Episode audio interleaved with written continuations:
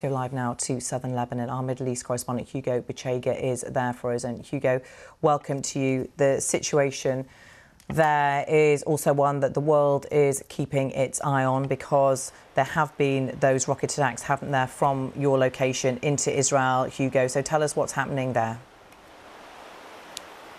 Yes, Samantha, and this morning we had an announcement from the Israeli authorities saying that they would be evacuating uh, villages in northern Israel uh, next to the border with Lebanon, 28 uh, communities to be evacuated.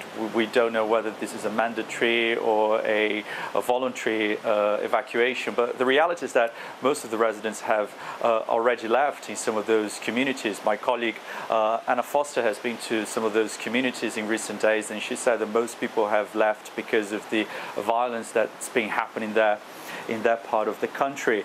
And um, uh, one of those communities is the community of Shtula, where yesterday a man was killed, the first Israeli civilian to die as a result of an attack carried out by Hezbollah here in southern Lebanon.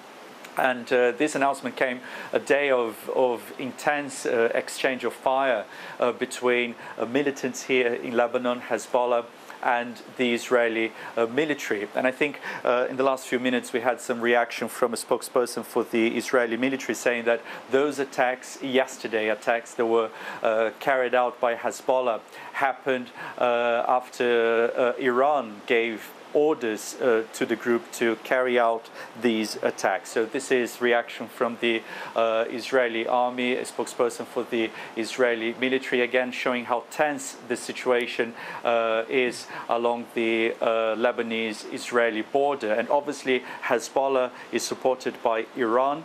Uh, and I think uh, there's been a lot of pressure in recent days from Western countries Uh, warning Iran against uh, escalating uh, the situation here, and uh, and the Iranian foreign minister has been uh, visiting some countries in the region. He was here in Lebanon, uh, where he met the leader of Hezbollah, Hassan Nasrallah, and he also reacted to those comments being made by Western leaders, saying that, well, if the United States wants to prevent an escalation of the conflict, it should tell Israel to stop uh, the aggression, in his words, against uh, civilians in Gaza. So again, it shows how volatile the situation is, and I think there are fears that Lebanon could, uh, you know, be dragged into this conflict.